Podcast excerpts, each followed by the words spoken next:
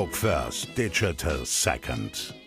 Der Podcast für IT-Unternehmer und Führungskräfte.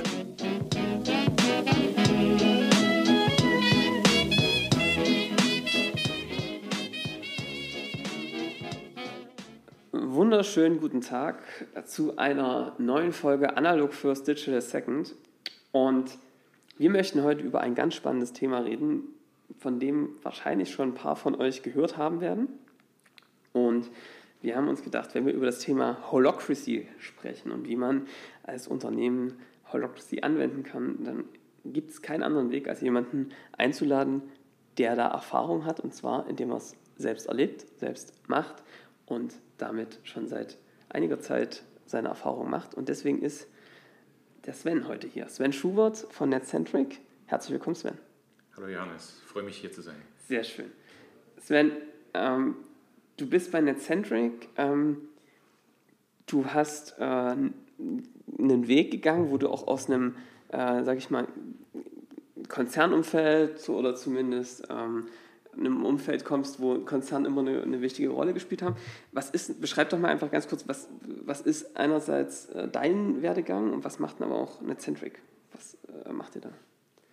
Okay, ich äh, versuche das mal kurz zusammenzufassen. Mhm. Ähm, 46 Jahre in zwei Sätze. ja, knackig. ist nicht ganz ähm, einfach. Äh, Wenn es zehn sind, ist es vollkommen in Ordnung.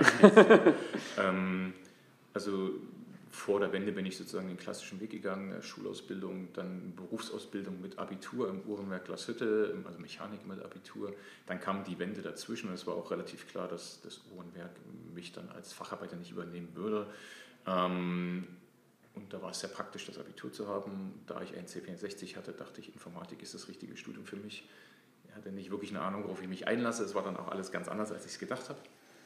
Aber ich habe das dann äh, auch zu Ende gebracht und parallel schon gearbeitet in kleineren Unternehmen, im, angefangen von Computerschrauben und Reparieren, über Netzwerke installieren und warten, über Trainerjobs und ähnliche Dinge. Ähm, bin dann 2000 nach Berlin gegangen. Das war so mein erster Kontakt mit dem ja, mit, mit, New Economy, mit, mit Startup-Business, mit größeren E-Commerce-Systemen und bin dann 2002 zurück nach Dresden ähm, in ein größeres konzernliches Unternehmen. Mhm. Dort bin ich 13 Jahre lang ähm, gewesen, habe äh, viel gelernt, habe dem Unternehmen viel zu verdanken, bin dort auch über diese Projektmanagement-Karriere bis hin dann in die Führungskarriere, Projektfeldmanager, Business Unit Leiter, ähm, verschiedene Stufen ähm, geklettert und äh, aber wie gesagt dort viel dazugelernt und irgendwann ähm, für mich persönlich festgestellt, dass ich gerne noch was anderes machen würde. Und dann kam tatsächlich auch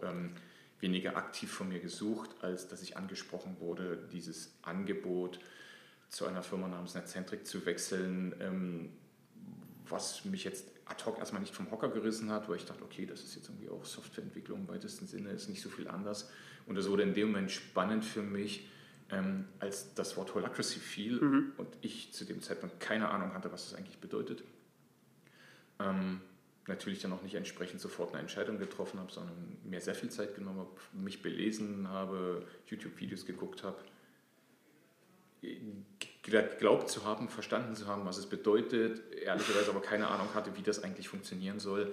Aber es hat mich letztendlich so neugierig gemacht, dass ich dachte, ähm, das muss ich ausprobieren. Und das war dann die Grundlage der Entscheidung tatsächlich mhm. Ähm, zu Netcentric zu wechseln und die habe ich auch noch keinen Tag bereut.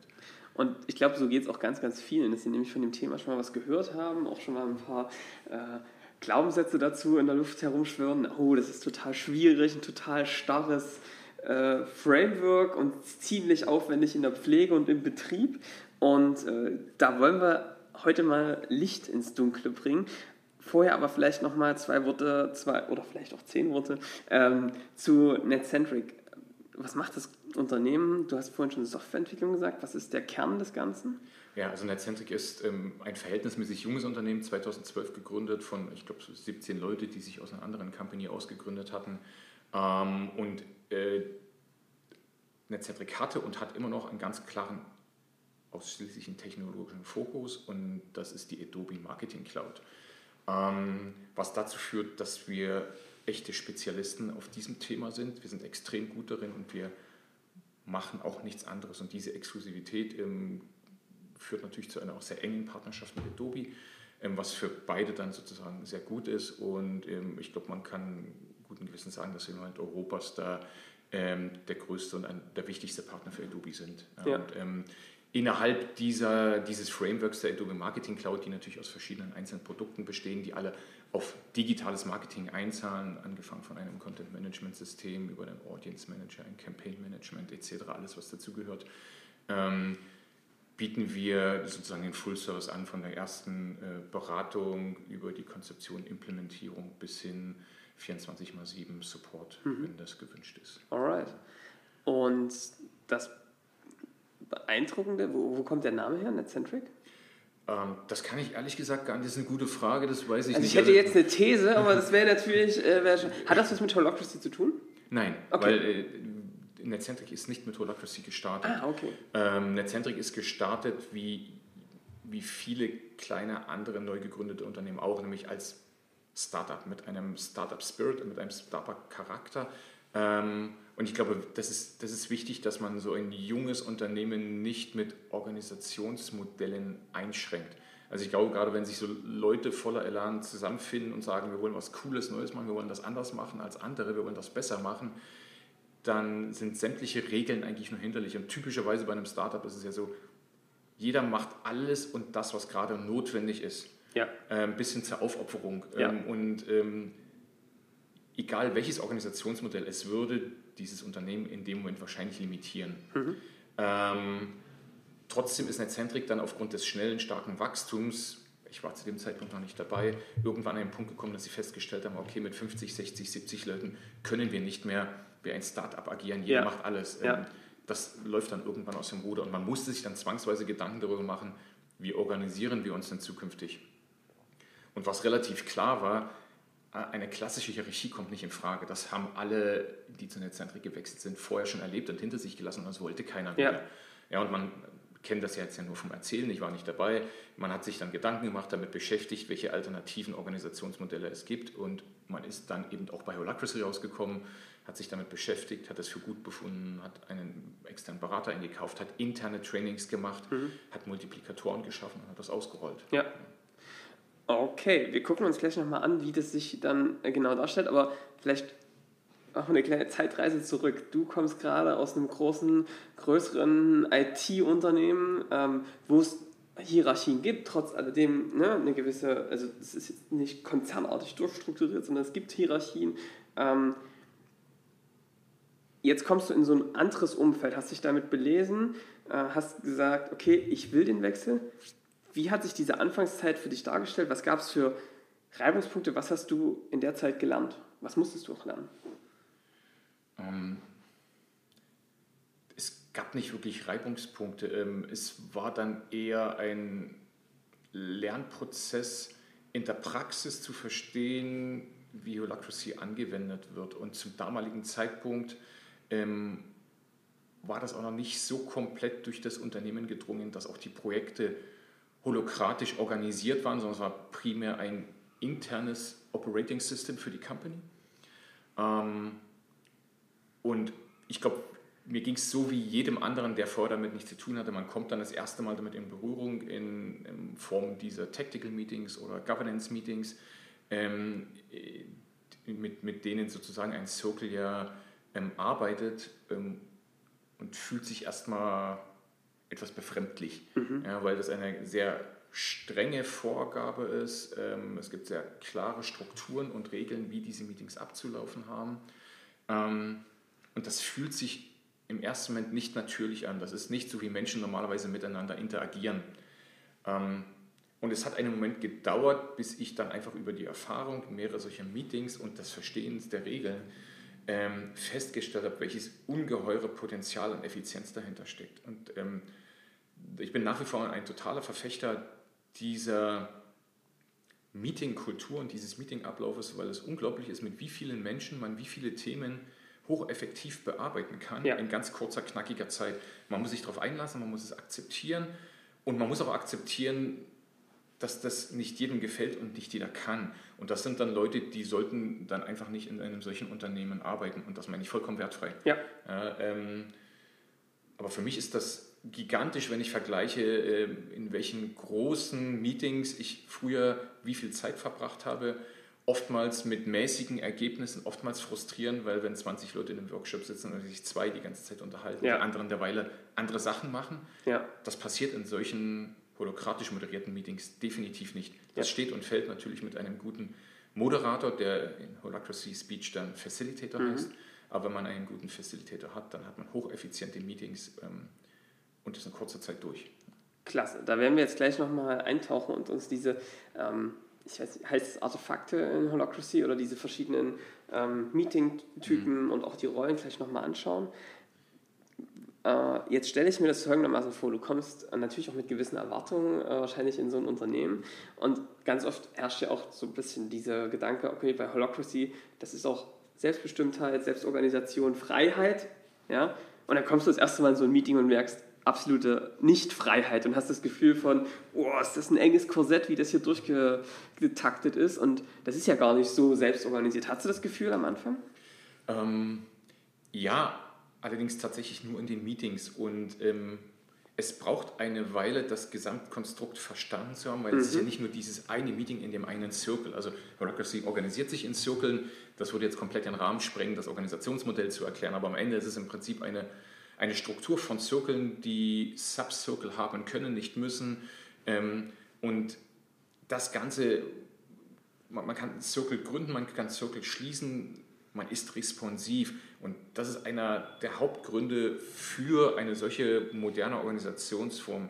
Ähm, die Veränderungen am Markt da draußen, die gehen so rasant und eine starre hierarchische Organisation kommt oftmals gar nicht mit, sich intern entsprechend organisatorisch zu verändern ähm, um immer noch marktgerecht aufgestellt zu sein. Und genau das kann man wunderbar mit Holacracy machen. So amöbenartig verändert man sich an die entsprechenden Bedürfnisse ja. und zwar selbst organisiert. Man fragt nicht irgendeinen Chef um Erlaubnis, sondern ja. es passiert von den Mitarbeitern.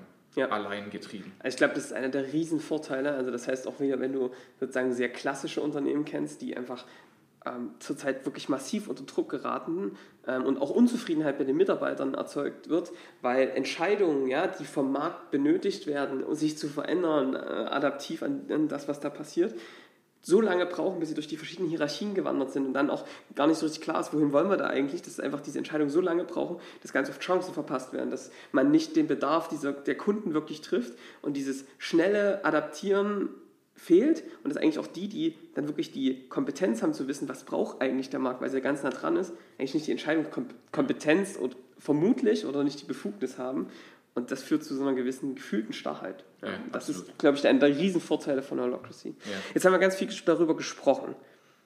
Kannst du uns, und ich weiß, das ist ein komplexes Thema, aber mal so einen groben Einblick geben, was sind so die wichtigsten Grundsätze, Rollen und tja, vielleicht auch Meetings, die es da so gibt in dem ähm, Modell Holacracy? Ähm, ja, ich versuche das. Ja, äh, ähm, also die, wenn wir aussteigen, dann gebe ich ein Zeichen und dann machen wir noch einen Schritt zurück. Ähm, die, die, Struktur und wie das zu funktionieren hat, ist sehr klar definiert in der sogenannten Holacracy Constitution. Ähm, ein Circle hat verschiedene Eigenschaften. Ein Circle hat einen Namen, ein Purpose, ähm, eine Strategy Accountabilities. Ein Circle muss immer einen Zweck erfüllen, ansonsten macht es keinen Sinn, den zu haben, dann braucht man ihn nicht. Man kann ihn jederzeit wieder schließen. Mm, nicht cool. beliebig, dafür gibt es auch eine Regelung, aber dafür gibt es eine Governance-Tension. Ich will den Circle schließen, ich brauche ihn nicht mehr oder wir brauchen einen Subcircle. Das kann man innerhalb eines Tages machen. Ja, was vergleichbar wäre mit, wir brauchen eine neue Abteilung in, in, einem hierarchischen Unternehmen. Das kann schon mal Wochen oder Monate dauern, ehe dann alle das bestätigt haben. Das schafft man, wenn man will, an einem Tag. Ja. Ja. Ähm, also ein Circle hat ein Ziel. Ähm, es gibt sogenannte Core Roles, die sind in jedem Circle gleich. Ähm, das ist der Lead Link, der wird von dem höheren Circle eingesetzt. Ähm, und dann gibt es drei weitere Core Roles. Das ist der Facilitator, der moderiert die Meetings. Es gibt den Secretary, der ist sehr viel mehr als nur ein Note-Taker, der unterstützt den Facilitator in diversen Sachen. Der muss die Constitution verstanden haben, der muss wissen, welche Rollen Accountabilities der Circle hat, also durchaus ein Supporter auch des Circles und des Facilitators. Und es gibt einen Rep-Link, der ist dafür verantwortlich, Probleme, die nicht innerhalb des Circles gelöst werden können, in den nächsthöheren Circle mitzunehmen. Mhm. Das sind die Core Roles, die werden in einer Election gewählt. Ähm, das braucht man alles für die Governance, damit der Circle erstmal per se funktioniert. All diese Rollen sind aber noch nicht für die inhaltliche Arbeit des Circles gedacht. Die Rollen, die ein Circle braucht, die werden sozusagen vom Circle, von den Mitgliedern des Circles selbst definiert und damit Personen besetzt. So, und wenn das eben ein Marketing-Circle ist, dann werden die wahrscheinlich äh, jemanden brauchen für Internal Communication, für External Communication, vielleicht einen Budgetverantwortlichen. Es wird eine Rolle vorgeschlagen, die muss im Governance-Meeting dann nicht bestätigt werden, aber muss geprüft werden, ob jemand eine Objection hat. Das ja. ist das sogenannte Consent-Verfahren, mhm. was hocheffizient ist im Gegensatz zum Konsensverfahren. Ähm, und wenn es keine Valid Objection gibt, dann wird diese Rolle eingeführt. Ähm, diese Rolle wiederum hat einen Purpose und Accountabilities. Cool. Ähm, und der Lead Link assigned Leute auf diese Rolle, von denen er glaubt, dass sie die bestmöglich ausfüllen können. Okay. Gut, also Lead Link, äh, Facilitator, Secretary und Rep. Rep-Link, das Rep sind die Co-Roles. Genau, okay, alles klar. Ähm, jetzt bleiben wir doch mal bei dem Kreis Marketing. Also wir haben irgendwie als Unternehmen gemerkt, in einem größeren Kreis, oder wir haben in einem größeren Kreis gemerkt, ähm, wir brauchen hier irgendwie einen Kreis, der sich mit Marketing beschäftigt intensiver, weil wir ähm, zum Beispiel auf einen, ja, weil es irgendwie gerade für uns ein, ein, Thema wird, oder weil wir auch sagen, wir haben einen Kunden, einen, einen Zielkundenbereich, auf den wollen wir uns mal konzentrieren, dafür brauchen wir das Thema Marketing. Ja, das kann ja sozusagen unternehmensweites Marketing sein, das kann ja aber auch für ein Produkt, für eine Zielgruppe sozusagen mhm. sich so ein Sub, ähm, so ein Unterkreis sozusagen ähm, erschließen. Dieser Kreis, wie oft trifft er sich? Wird das selbst festgelegt oder wie läuft das? Ja, also vielleicht ganz kurz einen Schritt zurück.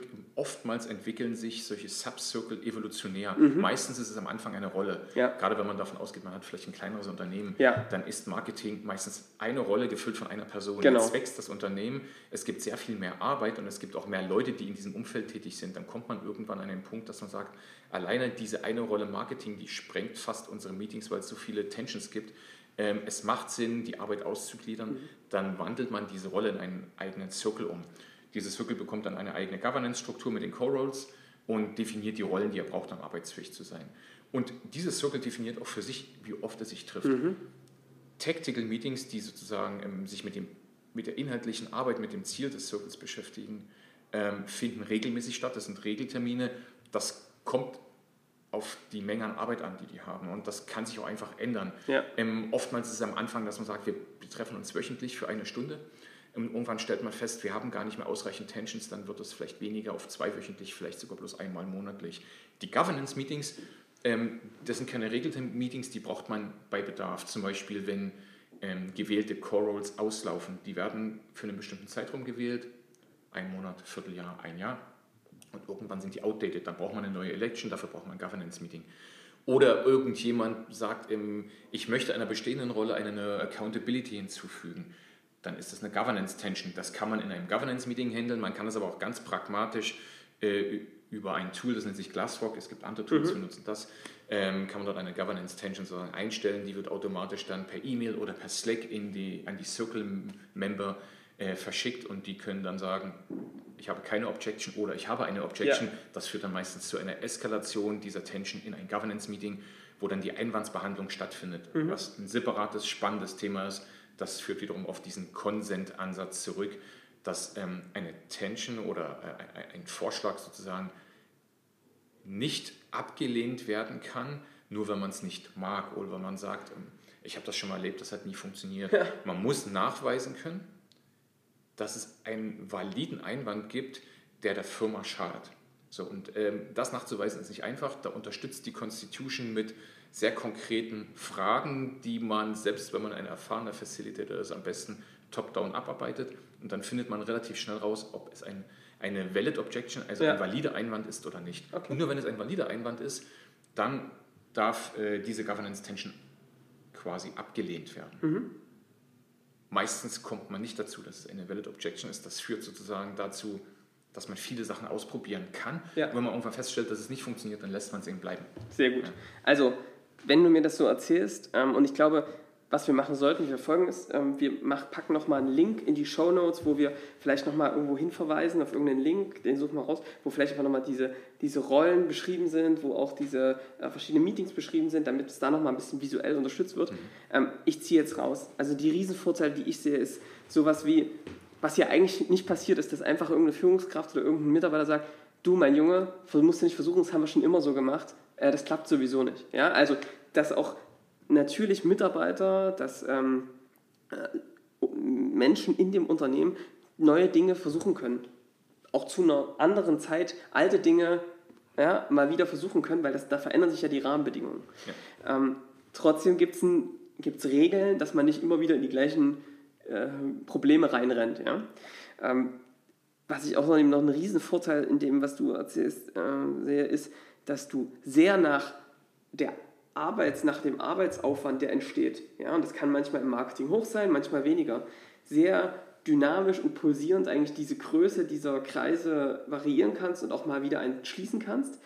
Und wenn du mal ein größeres Unternehmen schaust, das ganz oft nicht passiert, weil dann nämlich aus politischen Gründen oder irgendwie, weil jemand das aufgrund seines äh, Egos oder warum auch immer, sowas am Leben zu halten, weil das ja natürlich Macht beweist. Ich habe eine große Abteilung mit so und so vielen Leuten, obwohl es vielleicht an anderer Stelle die Kapazität viel mehr gebraucht würde. Ja. Ähm, und man dann nicht effektiv an den wirklich wichtigen Dingen arbeitet. Und so finde ich, kann man sehr organisch pulsierend, wie so eine Amöbe, wieder da anbauen, mehr Kapazität da aufbauen, wo gerade eigentlich wirklich der Engpass ist in der Organisation. Absolut.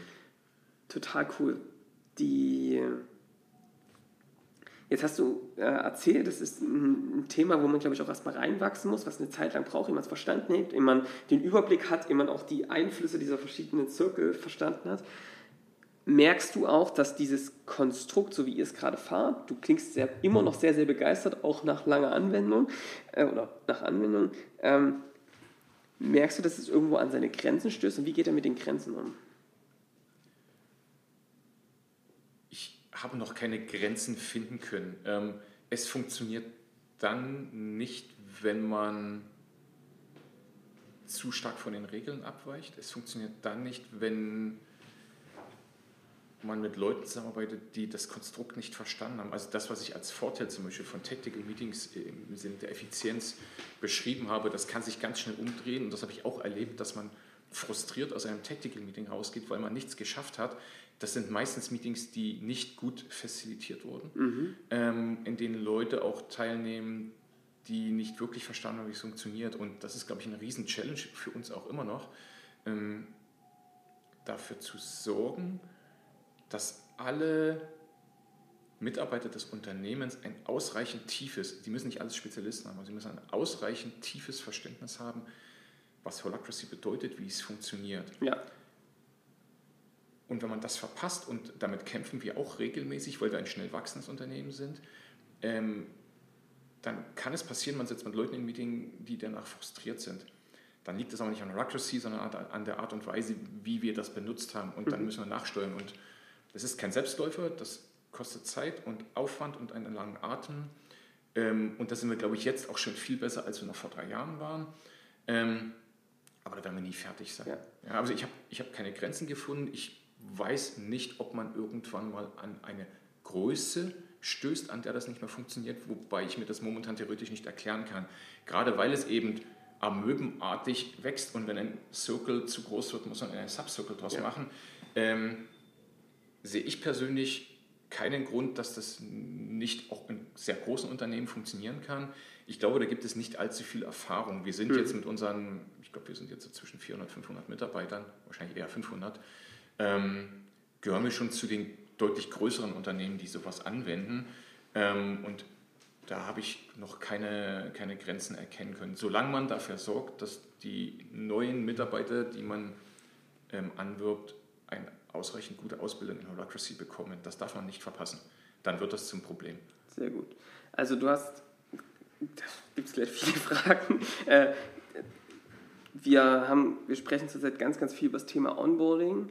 Warum? Das hat sozusagen nicht nur den Grund, weil wir sagen, okay, wir wollen irgendwie, na, dass die Leute, dass eine hohe Bindung entsteht. Wir glauben daran, dass dann ganz früh in so einer Zeit, wenn man das Onboarding richtig macht, sehr viel Bindung frühzeitig aufbauen kann und wenn man es nicht gut macht, sehr viel Bindung und Vertrauen wieder verlieren kann in ein Unternehmen. Das ist heutzutage auf dem Bewerbermarkt einfach entscheidend ist, dass man sowas gut macht. Das hat natürlich auch was damit zu tun, wie lange brauchen wir, um Leute wirklich in Projekten einzusetzen, um, um produktiv zu arbeiten. Es hat noch einen zweiten Riesenaspekt oder einen dritten Riesenaspekt und zwar ist das Thema, ein Unternehmen wächst und muss irgendwann aus unserer Sicht die, die oder es für sich entwickeln, bewusst zu arbeiten. Und mit bewusst arbeiten meinen wir, dass es ein paar Regeln gibt, die man nicht nur irgendwie die bei den Leuten im Kopf stecken, sondern die irgendwie auch festgehalten sind. Regeln, an die man sich in Zusammenarbeit hält. Und auch da Leute systematisch in diese Regeln reinzubringen. Und das ist jetzt bei euch Holocracy und ein klares Konstrukt, wie sozusagen gearbeitet wird, dafür die Zeit zu nehmen. Also das heißt, einen guten Onboarding-Prozess zu haben und da wirklich Zeit zu investieren, die Leute da gut auszubilden. Das ist also aus deiner Sicht auch ein Schlüsselelement. Absolut. Ähm, und ist, du hattest es eingangs, glaube ich, schon mal, oder als wir uns vorher ja. mal getroffen haben, besprochen haben, gesagt, es gibt ja auch viele, viele Verfechter, aber es gibt auch viel Kritik an ja. Democracy. Ähm, und ähm, ich glaube, die Wahrheit liegt ja immer irgendwo in der Mitte. Mhm. Äh, ich glaube, ein Großteil der Kritik basiert darauf, dass es nicht einfach einzuführen ist, ja. dass es nicht einfach zu verstehen ist. Man kann es auch nicht einfach nur theoretisch erklären, man muss es eigentlich erlebt haben. Mhm. Ähm, und dass man den Aufwand der Einführung und dann auch der Weiterentwicklung ähm, und, und, des Trainings seiner eigenen Mitarbeiter nicht unterschätzen darf. Und wenn man das nicht konsequent macht und wenn man das halbherzig macht und einfach so laufen lässt, dann kann es zu einem Misserfolg führen, ja. weil es sich eben nicht so natürlich anfühlt wie wir sind alle mit Hierarchien groß geworden. Also äh, ich vielleicht noch mehr als andere. Mhm. Das ist sicherlich eine Altersfrage, eine Generationenfrage. Ähm, aber man, es ist nicht einfach erklärbar. Ja. ja und ähm, dessen muss man sich bewusst sein. Ähm, aber wenn man es sauber einführt, steckt eine Unmenge Potenzial drin. Nicht nur im Sinne der Responsivität nach außen in Richtung Markt, sondern auch intern, weil man jungen, neuen Mitarbeitern ganz viel Potenzial bieten kann. Natürlich haben alle unsere Mitarbeiter ähm, eine Kernverantwortung. Bei mir ist das Projektmanagement. Mhm. Das steht bei meinem Arbeitsvertrag, ich bin Projektmanager. Aber parallel dazu fülle ich unzählige Rollen in verschiedenen Zirkeln aus, in Themen, die mich interessieren und die ich hoffentlich auch einigermaßen gut kann. Das heißt, die Entfaltungsmöglichkeiten sind gigantisch. Klar. Ja, und ähm, das bietet einfach ganz viel Potenzial, sich auszuprobieren, abseits des normalen Tagesalltags. Ja, mein Tagesalltag ist Projektmanagement zu machen. Natürlich, wir sind auch ein Unternehmen, das Geld verdienen muss. Ja. Ähm, aber nebenbei kann ich in ganz, ganz vielen Zirkeln mit anderen Themen wie Social Responsibility oder eben auch, wir haben eine Holacracy Embassy Circle oder mhm. ähnliche Sachen, ähm, mich einbringen und habe ganz viel Freude daran und ähm, tue damit gleichzeitig noch was Gutes für das Unternehmen. Und je mehr Leute dort engagiert sind, desto besser und schneller entwickelt sich das Unternehmen vorwärts. Und das finde ich wieder total klasse, weil du dann auch sehr danach gehst, was interessiert die Leute wirklich, was ist denen persönlich auch wichtig, ja, was sie, wir fragen zum Beispiel immer bei einem Bewerbungsgespräch, aber auch immer im Unternehmen, wie sieht eigentlich für dich der perfekte Arbeitsplatz aus? Also wenn ich jetzt zwei Millionen Euro im Koffer rübergebe, fährst du erstmal in Urlaub, aber irgendwann kommst du wieder und sagst, ich will aber irgendwie was machen. Wie sähe denn der perfekte Arbeitsplatz für dich aus? Und was dann kommt, ist wirklich beeindruckend, weil genau die Aspekte, die du beschreibst, das muss irgendwie eine gewisse Freiheit geben, sich mit Themen zu beschäftigen, die einen wirklich interessieren. Und auf der anderen Seite auch am Kunden zum Beispiel wirklich was zu schaffen, was, wo man das Ergebnis sieht. Und da siehst du auch, du kannst nicht jemanden nur, also ganz viele kannst du eben nicht nur in eine Produktiveinheit reinsetzen und sagen, wie am Fließband, bumm, fertig machen, sondern die wollen forschen. Ja. ja? Gerade so eine Wissensarbeiter, die auch wahrscheinlich ein Kerngeschäft, also die ihr braucht, um, um größer zu werden, die wollen forschen. Und die Chance den Leuten zu geben, sich nach ihren Interessen zu forschen, ist, glaube ich, total stark. Absolut. Ähm, ich sehe das auch als Vorteil. Ich denke, das ist auch ähm, ein Vorteil für uns, wenn es darum geht, neue Mitarbeiter zu finden. Im das Gegensatz zu anderen ja. starren oder ja. Unternehmen mit älteren ähm, Organisationsmodellen Gleichwohl stellen wir auch fest, dass das gar nicht jeder will. Mhm. Das ist aber kein Problem. Also ja. es muss nicht jeder in unzähligen Zirkeln aktiv sein. Also wenn ein Software-Developer mit Haut und Haaren Softwareentwickler mhm. ist und einfach seine Projekte machen will und coole Ergebnisse machen will, ähm, dann äh, wird er zwar wahrscheinlich trotzdem in ein, zwei Zirkeln ähm, sein, aber das, äh, er muss sich dort nicht austoben. Ja. Dann darf er sich dort gerne ähm, konzentrieren auf die äh, produktive Arbeit am Kunden. Ja. Ähm, wir brauchen natürlich trotzdem parallel dazu auch eine ausreichende Anzahl von Leuten, die Lust haben, das Unternehmen weiterzuentwickeln, ja.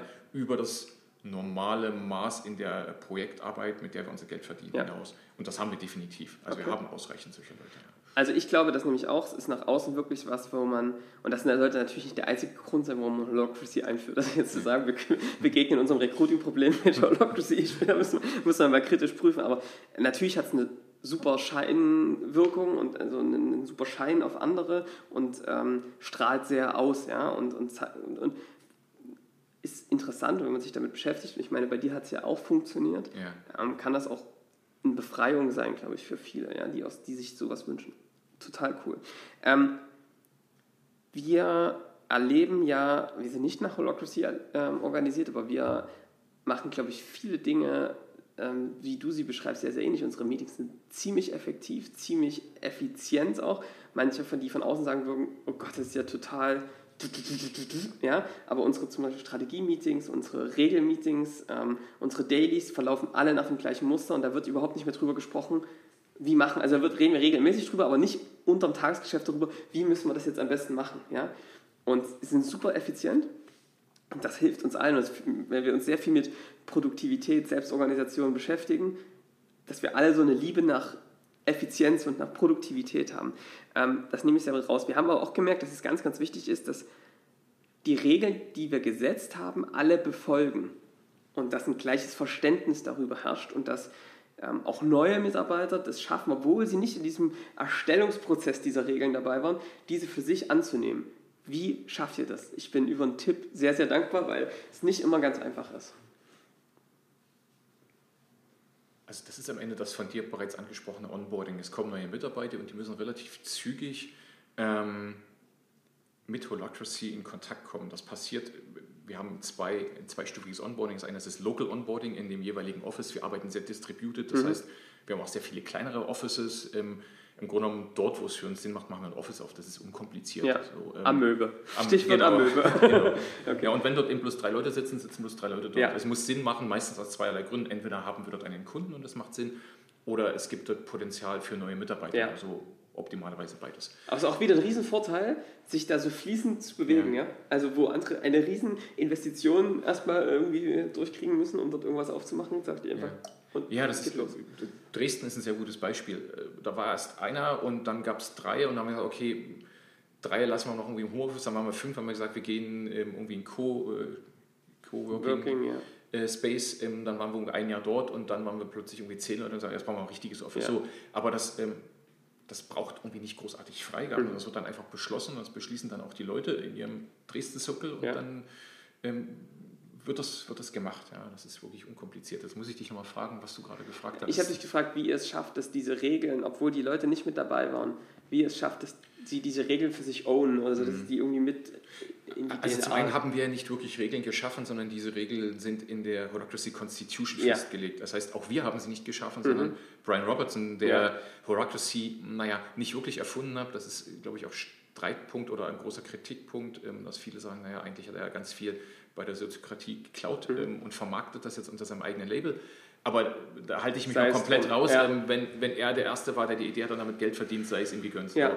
Ähm, das heißt, es sind nicht unsere Regeln, sondern es sind die weltweit bekannten Holacracy-Regeln mhm. aus der Constitution. Nichtsdestotrotz mh, braucht es Training. Es reicht nicht zu sagen, lest die Constitution. Das reicht bei weitem nicht. Und ähm, dafür haben wir ein mehrstufiges Trainingskonzept neben dem Global Onboarding, was dann meistens an einem größeren Standorten in Bukarest oder in, Bu äh, in Barcelona stattfindet. Ja. Da kommen die New Journey dann quasi für zwei Tage hin und bekommen eine ganze Menge erklärt. Da kommen sie das erste Mal auch mit Holacracy in Kontakt. Ähm, das kann unter Umständen erstmal dafür sorgen, dass man verwirrt ist, weil dieses bisschen Information in einer kurzen Zeit nicht ausreicht, um es hm. zu verstehen. Optimalerweise kommen die Leute relativ zügig dann in echte Circle-Arbeit rein, entweder über ihr Projekt, über ihre Rolle, über ihre Location, wo sie sind, was auch immer das Circle ist. Und dann haben wir ein mehrstufiges Trainingsprogramm mit einem Basic Training, wo wir erstmal Theorie vermitteln, wo wir dann auch Fallbeispiele durchspielen, also Use Cases. Ähm, wie funktioniert ein Tactical Meeting, wie funktioniert ein Governance Meeting, wir haben also einen mehrstufigen Trainingsplan und den rollen wir aus. Und wir müssen auch dranbleiben, weil wenn wir das nicht tun, passiert das genau, dass die Leute abgehängt sind oder sagen, ich verstehe das nicht. Ja, und dann nehmen die auch nur passiv an einem Meeting teil. Das kann man machen. Ja? Mhm. Dann, dann ist man quasi der Spielball der Regeln, ähm, aber dann hat man keinen Spaß dran, man versteht es nicht und man bringt auch keinen Wert dazu. Und das ist natürlich, was wir wollen. Ja. Ja, und ähm, neben diesen Trainings bieten wir dann auch alles intern Coachings an. Also es gibt auch diese Rolle Holacracy Coach, auch eine der Rollen, die ich mit ausfülle, wo man dann entweder in einem Einzelcoaching oder auch in einem Circle Coaching aktiv sein kann und versucht, ähm, einfach das Ganze vorwärts zu bringen. Also es ist am Ende jetzt ja, ist kein Geheimrezept. Ja, ja. Okay. Ähm, das heißt, ihr, wenn ihr sehr verteilt arbeitet, dann finden eure Tactical Meetings und die ganzen Meetings, die ihr habt, über Online-Konferenzen statt? Fast immer. Fast immer. Also ich kann mich, es ist ganz selten, dass wir einen Workshop oder ein Meeting haben, wo nicht irgendjemand per Videokonferenz zugeschaltet ist. Genau. Das heißt also, ne, es braucht eine technische Grundvoraussetzung, dass sozusagen, ihr macht wahrscheinlich dann viel ähm, tatsächlich Videokonferenz Ja. und nicht einfach nur per in die Telco per Telefon reinwählen. Eigentlich fast nur Videokonferenzen. Weil? Weil es wichtig ist, die Menschen zu sehen. Ähm, Ich meine, es ist trotzdem kein Ersatz face-to-face, Ja. äh, jetzt, äh, wie wir beide jetzt hier sitzen. Ähm, Aber man sieht zumindest Reaktionen. Mhm. Ja, Also somatische Marker, der Mundwinkel geht nach oben, nach unten, was auch immer. Und das macht natürlich eine zwischenmenschliche Konversation sehr viel einfacher. Es wird wieder schwieriger, wenn man Konferenzen mit 15 Leuten hat, dann verkleinert sich natürlich das Bild der einzelnen Leute. Ja.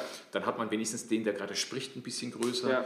Ähm, aber es ist definitiv tausendmal besser, als nur zu telefonieren. Ich bin total bei dir. Ähm, das ist ein Thema, was wir sehr aktiv gemerkt haben. Wir sind, haben anfangs mit Telcos gestartet, ja, wieder Sozialisierung in großen Unternehmen.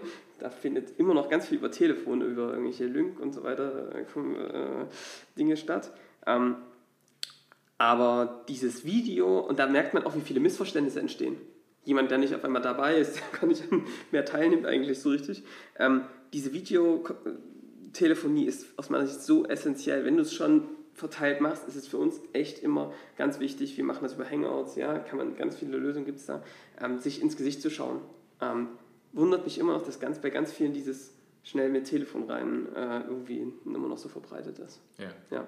Okay, m, jetzt wäre meine Frage, äh, vielleicht erstens, was gibt es noch für Unternehmen, die Holacracy nutzen? Ich habe mal gehört, Spotify, kann das sein? Das kann ich ehrlich gesagt nicht genau sagen. Also es, ich weiß gar nicht, ob es überhaupt auch eine Liste gibt. Das Ja. kann sein. Aber kennst Ähm, du noch welche, die das machen? Ich, es gibt in Dresden noch ein kleineres Unternehmen. Okay. Ähm, es gibt mittlerweile diverse Unternehmen. Am ehesten findet man das bei neu gegründeten Unternehmen, weil natürlich das Einführen eines solchen Modells in einem, Hm. ich sag mal, auf einer grünen Wiese sehr viel einfacher ist, als jetzt ein bestehendes Unternehmen mit bestehenden hierarchischen Strukturen dahin zu bringen, ähm, Holacracy einzuführen, weil das ist dann irgendwie von 0 auf 100 diametral komplett anders und das ist ein riesen Change. Ja, also, Ja. Ich, ähm, also es gibt diverse andere Unternehmen, es gibt auch entsprechend Meetups. Ähm, interessanterweise beschäftigen sich mittlerweile auch durchaus große Konzerne damit, die prototypisch in Ja. kleinen Bereichen versuchen, Selbstorganisation, agiles Selbstmanagement etc. einzuführen, auch Holacracy. Ähm, was ich total spannend finde, also auch Unternehmen, denen ich das nie zutr- zugetraut hatte, ähm, ob das Holacracy ist oder was anderes, ähm, spielt am Ende keine Rolle. Ich glaube, wichtig ist einfach, dass sich alle Unternehmen darüber bewusst sind, dass Responsivität erforderlich ist, wenn man zukünftig mit dem Markt Schritt halten will und dass man, um responsiv zu sein, eine passende Organisationsform braucht, Ja. welche auch immer das ist. Ja. Und klassische personengetriebene Hierarchien ist es nicht. Ja. Also ich merke auch immer mehr in den Gesprächen, auch mit IT-Unternehmern, dass sie schon immer mehr, ne, kommt drauf an, aber auch vor allem junge Unternehmer sehr, wenn sie ihr Unternehmen mal auf den Zettel malen sollen, eher in Kreisen malen. Fällt mir auf. Ja, Gibt es eine, gibt's eine Tendenz, dass sie in Kreisen malen ähm, und und es dann irgendwie fließender ist und hier nicht mehr zack, zack, zack, zack das klassische Organigramm, Ja. wie man es aus der BWL vielleicht kennt. Ja. Äh, okay, jetzt stellen jetzt viele Zuhörer sind aber in dem klassischen Modell, ja, und es ist also auch so, wenn so ein Unternehmen sozusagen so wächst, man sich nicht und das ist wieder dieses bewusst Arbeiten, sondern gesagt okay, unser Kerngeschäft ist es, gute Software herzustellen. Ähm, oder ich habe ein Unternehmen übernommen, dann gibt es einfach noch Strukturen. Manche haben dann wirklich eine Matrixorganisation, andere haben wirklich tatsächlich eher abgetrennte Fachbereiche voneinander und die auch, und das kann ich dir spiegeln, auch den Schmerz merken, Ja. ähm, dass die Anforderungen anders wären, dass man sagt, ähm, boah, wir brauchen irgendwie kleine, schnelle Teams und nicht mehr so eine riesen Tanker, sondern wir brauchen irgendwie kleine äh, Flitzer, ja, die erstmal vorausgehen, gucken und wenn da was ist, größer werden. Wieder Beispiel Amöbe. Und die sagen, wir merken, das ist ein Schmerz und das merken scheinbar ja auch Konzerne. Jetzt stellt sich natürlich die Riesenfrage, okay, Holocracy klingt spannend, ich sehe die Vorteile. I got it. Wie fange ich an? Wie starte ich? Also ich, mir, mir schwebt gleich vor, da sind Glaubenssätze, die, die vorherrschen, die, an die man rangehen muss. Aber wie würdest du das Ganze angehen? So ein, was hast du vielleicht für Ideen, wie man es angehen könnte? Also als erstes muss ich sagen, dass ich kein Organisationsberater für Ja. Unternehmen bin. Das ist, ähm, das ist nicht mein Fokus und eigentlich auch nicht meine Erfahrung. Ich Genau. habe nur meine persönliche Erfahrung mit verschiedenen Modellen gesammelt. Ja, und darum geht's. Also, Ähm, ich alles gut. glaube auch nicht, dass Holacracy für jedes Unternehmen geeignet ist und ähm, ein mehrere Mann tausend starkes Unternehmen mit einer klassischen Hierarchie sollte, glaube ich, nicht versuchen, Holacracy einzuführen.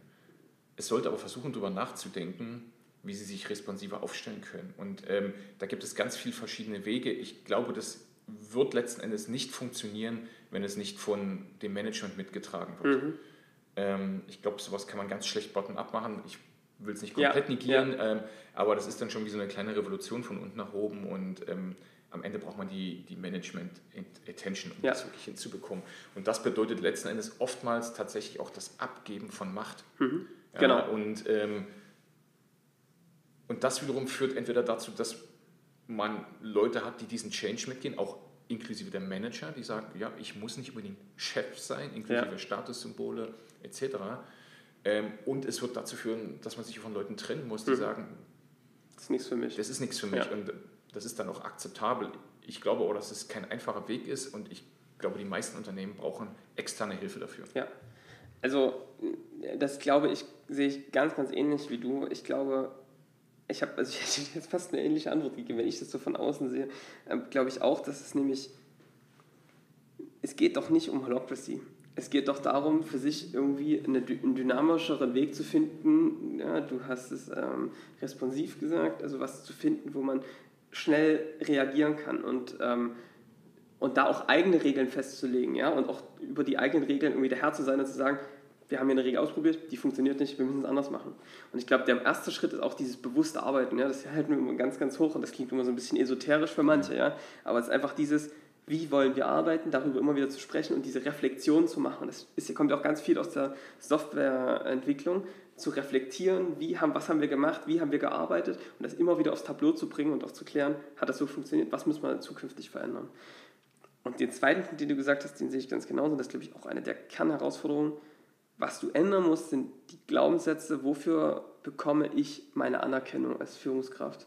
Nicht mehr dafür, dass ich äh, das dickste Auto, äh, die größte Abteilung, äh, ähm, vielleicht auch den größten Umsatz mache. Ne? Das muss man, muss man wahrscheinlich in Frage stellen und muss sagen, worauf kommt es uns denn am Ende an? Ja? Ja. äh, eine gute Arbeit zu haben, äh, einem Kunden wirklich einen großen Mehrwert zu bieten. Wie können wir das liefern? Wahrscheinlich, indem wir eher fließend da sind.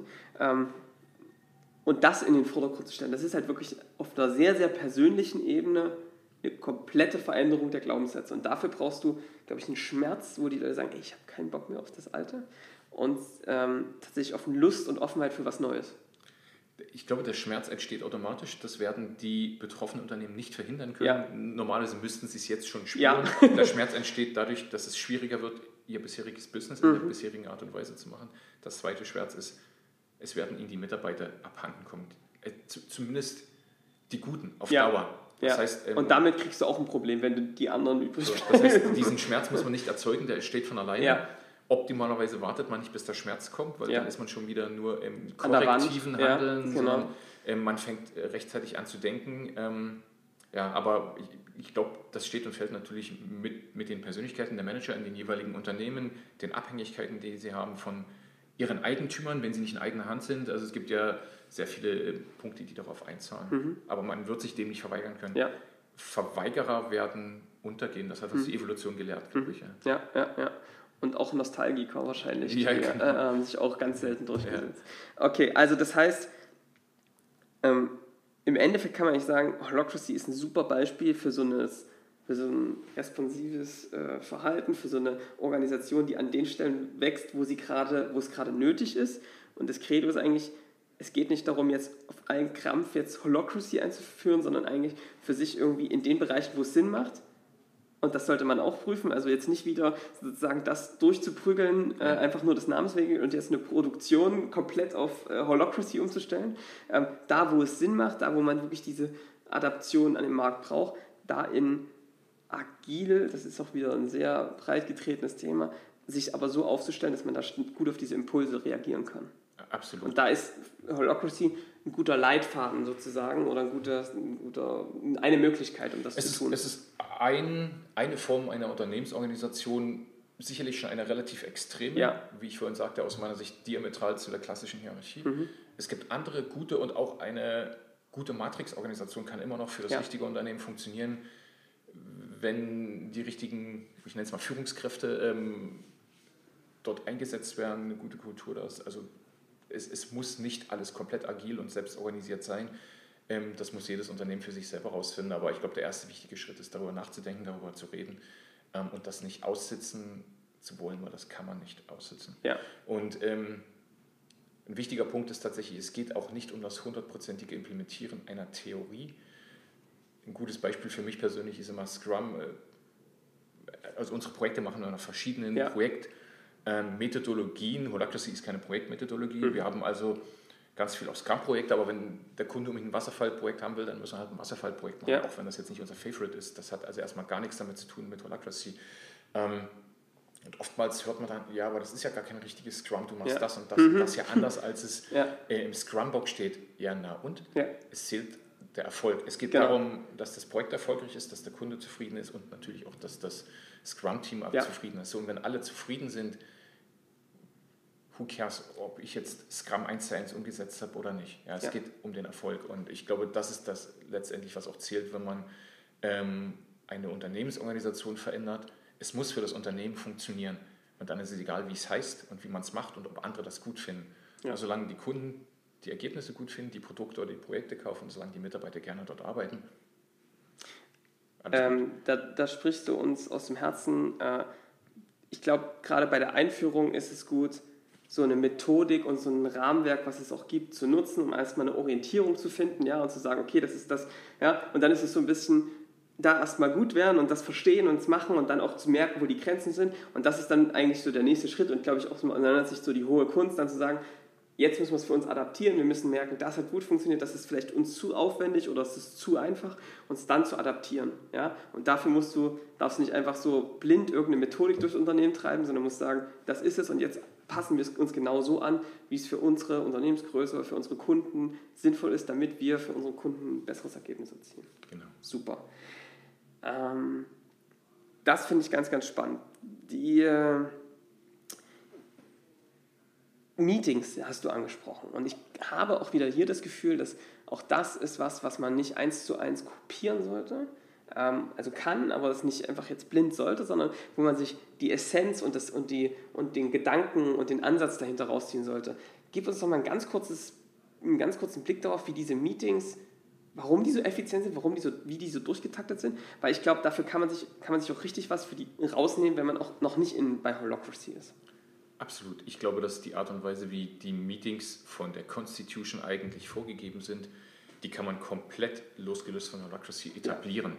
Ja. ja man braucht nicht Holacracy, um solche Art e-, effiziente Meetings in seinem Unternehmen einzuführen. Grundsätzlich haben wir natürlich jede Art von Meetings, Workshops etc., alles, was wir brauchen. Ähm, das Einzige, was wirklich definiert ist in der Struktur, in der Vorgehensweise, in seinen Rollen, das sind die Tactical Meetings und die Governance Meetings, mhm. weil die durch die Holacracy Constitution definiert sind. Ja. Ähm, wie ich eingangs schon sagte, die, diese, diese Tactical Meetings, die, da geht es quasi tatsächlich um den Sinn des Circles, also mhm. in dem Marketing-Circle um Marketingbelange. Ja. Ähm, die Struktur ist immer die gleiche. Es beginnt, der Facilitator begrüßt, ähm, eröffnet mit einer Check-in-Round, wo jeder kurz was zu seinen Befindlichkeiten sagen, ich bin ein bisschen abgelenkt, ich muss eine halbe Stunde eher raus, vielleicht könnt ihr meine Attention zuerst behandeln. Ja. So, ähm, ist gleichzeitig ein bisschen auftauen, aber eigentlich geht es bloß darum, bin ich voll fokussiert auf dem Meeting oder nicht? Ja. Gibt es irgendwelche Administrative Concerns, die mhm. zu berücksichtigen sind? Ähm, und dann geht es eigentlich sehr strukturiert, Schritt für Schritt durch, ähm, einen, durch eine Sequenz, ähm, die die Constitution vorgibt. Ähm, der nächste Schritt sind, ist die Checkliste. Da geht es um wiederkehrende Elemente. Also zum Beispiel ähm, hast du den Marketing Report an wen auch immer geschickt. Ja. Und Und wenn es eine wiederkehrende Frage ist, dann macht es Sinn, ähm, das nicht jedes Mal als Tension zu behandeln, sondern als Checklist ja. zu haben. Und ähm, typischerweise antwortet man bei diesem Checklist-Item dann einfach bloß mit Check oder No-Check. Niemand erwartet eine Erklärung. Ja, also hast du den Bericht verschickt? Check. Okay, hat er es gemacht. No-Check. Okay, hat er nicht gemacht. Ich weiß zwar nicht warum, aber das hinterfrage ich jetzt auch nicht. Der Facilitator würde an der Stelle auch eine jede Diskussion unterbinden. Mhm. Wenn ich denn ein Problem damit hätte, dass das die verantwortliche Rolle das wiederholt nicht getan habe, dann kann ich in einem späteren Zeitpunkt des Meetings eine Tension damit haben. Mm. Aber zu dem Zeitpunkt sind wir in der Checklist und da ja. geht es bloß um Check oder No-Check. Cool. Effizienz. Mhm. Ja, nächster Schritt sind die Metriken. Die Metriken sind dafür da, ähm, zu messen, ob der Circle erfolgreich im Sinne seines Purpose arbeitet. Man muss keine Metriken haben. Oftmals macht es aber Sinn, um zu überprüfen, sind wir auf dem richtigen Weg. Eine Metrik könnte sein, sind wir noch innerhalb unseres Marketing-Budgets, wenn wir jetzt wieder in einem Marketing-Circle sind. Ja. Wie viele Marketing-Accepted Leads sind im letzten Monat reingekommen? Genau, wenn, ja. wenn man dort einen Schwellwert hat, kann man sagen, okay, ja. eben, dann stellt man kurz vor, wo stehen wir? Wir sind, wir sind im grünen Bereich oder wir haben eigentlich zu wenig, aber es wird an der Stelle auch nicht diskutiert. Mhm. Es ist einfach bloß ein kurzer, knackiger Report, cool. basierend auf den Metriken, die man angelegt hat. Wer macht den? Das kommt darauf an, welche Rolle man okay. das assigned. Also, ähm, also das ist nicht festgelegt. Ja. Das ist keine der Core-Roles. Ja. An der Stelle ist einfach bloß der Facilitator, der sagt, okay, es gibt eine Metrik, die ist assigned zu einer Rolle und je nachdem, welche Leute diese Rolle füllen, die stehen dann Rede und Antwort. Mhm. Nach dieser Metrik, die auch eine sehr kurze, knackige Sache ist, geht man weiter ähm, in die Projekte. Äh, Projekte sind sozusagen ähm, Ergebnisse aus den Tensions, die in den, Pro in den Circle behandelt werden. Mhm. Also wenn er sagt, ah, ich habe ein Problem wir erreichen mit unserem Marketing eine bestimmte Zielgruppe nicht, ich glaube, da müssen wir was ändern, mhm. dann wird in dem Meeting nicht darüber gesprochen, was zu ändern ist, sondern dann wird diese Tension adressiert ähm, in Form einer Action, das ist sozusagen ein Single Step oder eines Projektes, sind dann mehrere Steps. Mhm. Ähm, und der Facilitator zusammen mit dem Secretary, der dann das erfasst, haben mit sehr gezielten Fragestellungen, die auch wieder supported werden von der Holacracy Constitution, erfassen die in dem Tool, bei uns wäre das wieder Glassfork, okay, was genau brauchst du? Also man hilft mit Fragestellungen auch demjenigen, der eine Tension hat, zu adressieren, was man braucht. Manchmal wissen die gar nicht genau, was sie mhm. brauchen. Ich habe ein Problem. Dann kommt eben raus, okay, ich brauche vielleicht eine Analyse, warum wir mit unseren bisherigen Marketingmaßnahmen diese Zielgruppe nicht mehr erreichen. Okay, von wem brauchst du das?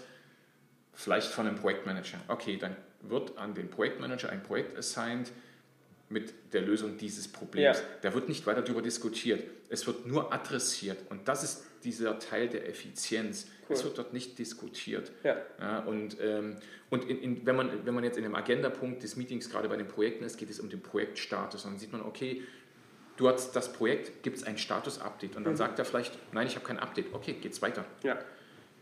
Jetzt könnte man natürlich, wenn man der ohne das Projekt ist, sagen, ich habe kein Update, weil man muss sich aber nicht rechtfertigen. Mhm.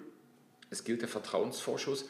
Es wird seine Gründe haben, dass er kein Update hat. Wahrscheinlich hat er andere wichtigere Sachen zu tun gehabt. Ja. Auch hier wieder, wenn ich als Mitglied dieses Circles ein Problem damit habe, dass der seit vier Monaten kein Update auf diesem Projekt hat, dann kann ich zu einem späteren Zeitpunkt meine Tension dazu ja. äußern. Aber an der Stelle geht es nicht um Rechtfertigung. Da geht es darum, gibt es ein Projekt-Update? Ja, okay, dann gibt es uns. Wenn nein, weiter. Und das ist ja ganz oft in, in klassischen Meetings der Punkt, wo sich dann so derartig verfranst, weil, ja. dann eine, weil dann zusammen darüber gesprochen wird, wie man jetzt am besten im Detail da vorgehen sollte. Ja. Und was ich cool finde an dem Aspekt ist, du sagst, der hat die Verantwortlichkeit, das ist der Outcome und das Ziel und der Zweck des Ganzen, das, was hinten rauskommen soll. Der Weg ist dir freigestellt. Ja.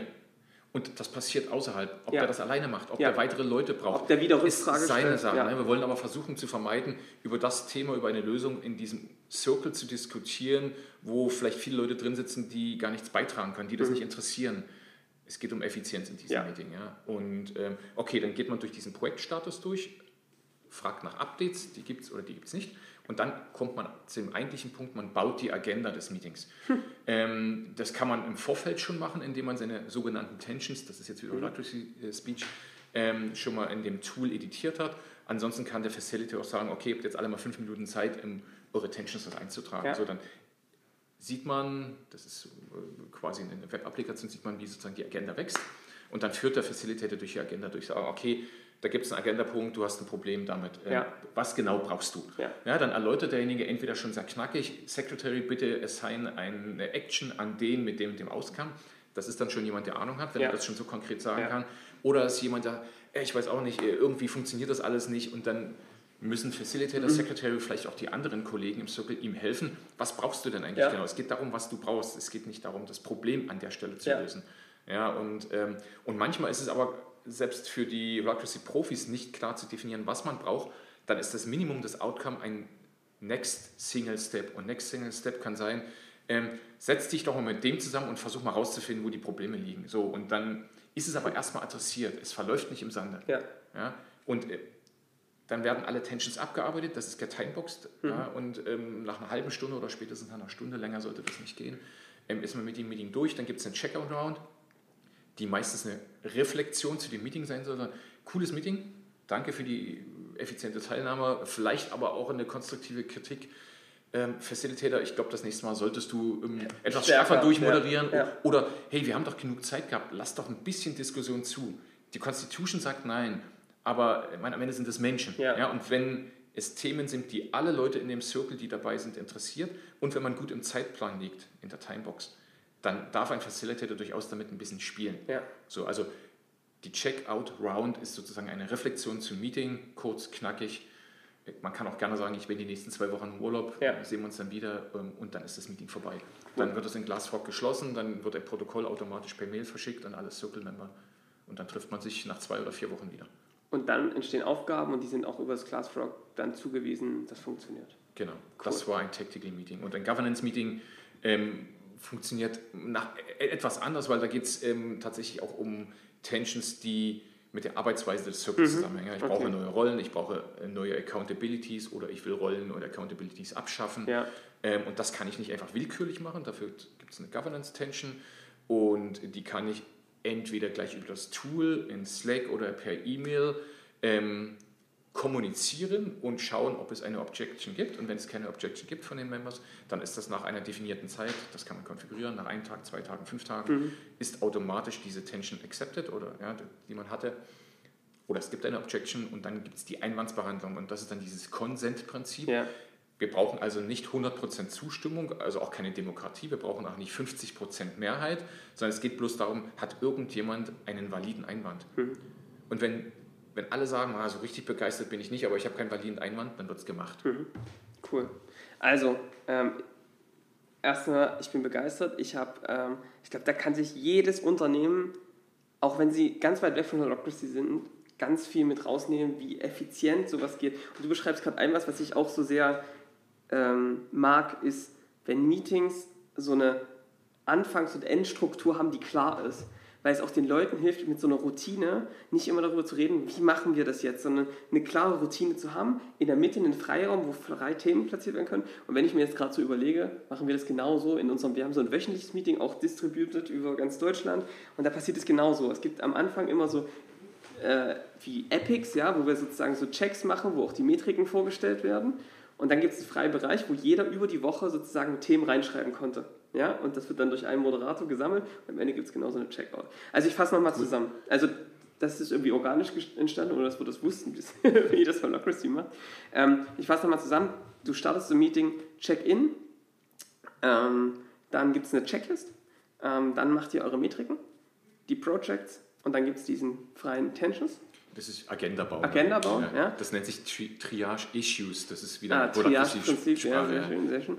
Ähm, und dann gibt es wieder ein Checkout am Ende mit einer Reflexion, was ich ganz wichtig finde, was ich auch eine super wichtige Routine in eigentlich allen Meetings finde, was viel zu wenig irgendwie passiert, dass man einer mal sagt, ich fand das heute gut oder ich fand es nicht gut und das und das machen wir bitte das nächste Mal anders. Ja. Es schon das alleine ist ein, auf jeden Fall eine Sache, die ich nur empfehlen kann, hilft beim Bewusstarbeiten. Cool. Ähm, vielen, vielen Dank. Darf ich kurz noch was dazu ergänzen? Na, gerne. Ähm, was ich oft bei Kritiken über Holacracy höre und dann teilweise auch manchmal selber feststelle, ist, es würde bei dieser Art Meetings so diese Zwischenmenschlichkeit auf der Strecke bleiben. Ja. Das ist das, was ich eingangs meinte mit, es fühlt sich nicht natürlich an, weil Menschen normalerweise nicht so miteinander reden, auch so wie wir jetzt miteinander Ja. reden. Ja. Wir haben keine Regeln, wir haben die Regeln des sozialen Anstandes äh, oder unser gemeinsames Werteverständnis. Ähm, deshalb fühlt es sich mitunter nicht natürlich an und äh, mitunter gibt es durchaus auch bei uns dann in solchen Meetings, insbesondere Leute, die Holacracy nicht so lange machen, sowas wie Feedback. Ich vermisse die Diskussionen. Ähm, das kann ich total nachvollziehen. Ähm, aber am Ende kann man das als Tension abhaben und sagen, ja. ey, ich glaube, wir müssen viel mehr Freiraum schaffen für Diskussionen. Okay, dann brauchen wir ein zusätzliches Meeting-Format. Ja. Zweimal die Woche treffen wir uns äh, beim Kaffee, beim Bier, wie auch immer, mhm. und schaffen Raum für Diskussionen, aber nicht in einem Tactical Meeting. Und auch, ja. das, auch dieser, die, dieses, dieser Einwand, ähm, wir brauchen mehr Diskussionen, das ist ja noch kein Problem. Also das Problem wäre ja zum Beispiel, ja, wir brauchen mehr Diskussion, weil ich das Gefühl habe, dass auch dass die, dass manche einzelne Meinungen, die sehr, sehr wichtig sind, irgendwie ja. untergehen, nicht beachtet werden. Ja? Und das auch so klar auszudrücken, ist auch wieder ein Riesentraining, Sozialisierung ja. und wieder bewusst arbeiten zu sagen, sag's mal noch konkreter. Ja. Auch fürs nächste Mal. Sag, mal, sag mal noch konkreter, was du brauchst, sag mal noch konkreter, was genau dein Problem ist. Weil mit diesen allgemeinen Deutungen laufen wir immer in irgendwelche Richtungen, die es dann vielleicht am Ende gar nicht waren. Was ich damit sagen wollte, ist, dass Holacracy das durchaus nicht unterbindet. Mhm. Ja, also ähm, Holacracy unterbindet nicht eine coole Unternehmenskultur, ja. Office-Kultur, Projektkultur. Ja. Ähm, gibt für ein paar wenige Sachen sehr strenge Regeln vor. Mhm. Und ich glaube persönlich, das ist meine persönliche Meinung, es lohnt sich total, sich an diese Regeln zu halten, weil das sind wenige Regeln auf bestimmte Elemente bezogen. Ja. Der Rest ist man vollkommen frei. Ja. Ja, es gibt viele Leute, die sagen, ja, aber wie, wie, was sagt denn Holacracy, wie man mit Urlaubsanträgen umgeht? Was sagt Holacracy, wie man mit Gehaltserhöhungen umgeht? Natürlich gar nichts. Weil das regelt nicht Holacracy. Ja. Ja, Holacracy ähm, gibt uns bloß einen Rahmen vor, in ja. dem wir Lösungen dafür finden ja. können. Ja, aber wir sind vollkommen frei, uns an der Elbe auf ein Boot zu setzen und darüber zu philosophieren, wie wir es machen wollen. Ja. Das ist dann kein Tactical Meeting. Na und? Es muss nicht alles ein Tactical Meeting sein. Ja. Also wir sind da eigentlich komplett frei. Ja. Ähm, Genau, also das äh, war jetzt richtig cooler Input und äh, mein Vorschlag wäre, da wenn da jemand Fragen zu dem Thema hat, fragt uns gerne. Ähm, tragt euch in unseren Newsletter ein ähm, unter www.sar-bs.de slash A1D2 Analog First Digital Second. Ähm, da könnt ihr euch für den Newsletter eintragen und da ähm, könnt ihr eure Fragen stellen. Wir werden die dann weiterleiten und dann auch das Profil von Sven, das LinkedIn-Profil verlinken für ähm, Rückfragen. Vielleicht will ja einer bei euch Praktikum machen. Sehr gerne. ähm, Sven, eine Frage hätte ich noch an dich. Was sind denn so deine drei Bücher Must-Read, die du empfehlen würdest? Da kann Holocracy dabei sein, muss aber nicht. Ah, ich glaube, da falle ich wahrscheinlich aus dem Rahmen der Sonntagssiegen-Interview-Leute ein bisschen raus, weil ich gar nicht, ich habe keine Must-Read-Bücher. Ich bin auch ehrlicherweise keiner, der jetzt irgendwie den, den Wühltisch durchwühlt auf der Suche nach guten Büchern. Ich stehe total auf Empfehlungen von Leuten, denen ich traue oder ja. die ich mag oder die ich kenne. Ähm, und wenn mir jemand ein gutes Buch empfiehlt und ich tatsächlich auch da ein Interesse habe, weil bloß weil er das cool fand und es interessiert mich nicht, werde ich es nicht lesen, ja. dann tue ich es. Ähm, meine Zeit ist wahrscheinlich wie die von allen, die auch in diesem ja. Raum ähm, stark limitiert durch Arbeit und Familienleben. Ähm, ich glaube, dieses Jahr habe ich außer Kinderbücher für meine Töchter. ist ähm, auch wichtig, kommt oder, oft übrigens. oder hier und dort Fachliteratur. Ähm, bislang erst ein wirklich gutes Buch empfohlen bekommen und auch gelesen. Äh, das heißt Kopf schlägt Kapital. Du nix, du kennst es? Kenn ich. Okay, dann kannst du mir helfen. Der Autor ist Günther, mhm. ein Professor Doktor irgendwer. Ja. Ähm, der darüber schreibt, ähm, wie man, was, was man beachten sollte und wie man ähm, sich selbstständig machen mhm. kann, ohne dass man in allen Sachen ein Profi sein ja. muss. Ähm, und da geht er auch relativ hart in die Kritik mit der Unternehmerlandschaft Deutschland. Ähm, und er schreibt das nicht aus der Theorie, was man denken könnte bei einem Professor Doktor, der das nur äh, als Lehre an der Universität macht, sondern er hat das quasi selber exerziert. Er hat, ähm, ich glaube, das nennt sich T-Konzept oder so ähnlich. Mhm. Also er, er, hat quasi probiert, im, in einem Thema Fuß zu fassen, von dem er eigentlich auch keine Ahnung hatte, ja. außer dass er wahrscheinlich Tee getrunken hat. Ja. Und er hat sich gefragt, ähm, warum ist denn Tee in Deutschland eigentlich so teuer? Mhm. Und, und der hat, eine riesen Company draus gebaut. Das ist, ne? äh, das ist ja. glaube ich, der, der größte. Teehändler in Deutschland ähm, mit ganz einfachen Mechanismen. Genau. Ja? Und ähm, das hat mich beeindruckt. Mhm. Ähm, und ich glaube, wenn man das gelesen hat, jeder, der das gelesen hat, wird feststellen, dass er selber eigentlich dazu in der Lage wäre, sich selbstständig zu machen. Man braucht natürlich trotzdem eine coole Idee. Ja. Die wächst nicht auf den Bäumen, aber dieses Buch schafft Sensibilität ähm, für Themen, die möglicherweise ein Aufhänger sein könnten, sich selbstständig zu machen. Ja. Und das in einer sehr guten Art und Weise. Das wäre meine Empfehlung. Cool. Dieses Buch ähm, und auch die ganzen anderen Buch Buchempfehlungen, die es gab, ähm, findet ihr auch ähm, an dem Artikel, äh, an dieser Podcast-Folge in unserer Bücherliste. Wenn du Inspiration brauchst, da sind sozusagen von unseren ganzen Podcast-Gästen alle Buchempfehlungen einmal aufgelistet. Also da gerne schmökern. Sven, ich danke dir vielmals und hat mir sehr, sehr viel Spaß gemacht. Ich hoffe dir auch. Vielen Dank. Hat mich gefreut, hier sein zu dürfen. Sehr schön. Also äh, wünschen wir euch beide einen wunderschönen Tag und äh, freuen uns auf die nächste Folge, wenn ihr mit dabei seid. Einen schönen Tag euch. Ciao. Analog First, Digital Second. Der Podcast für IT-Unternehmer und Führungskräfte.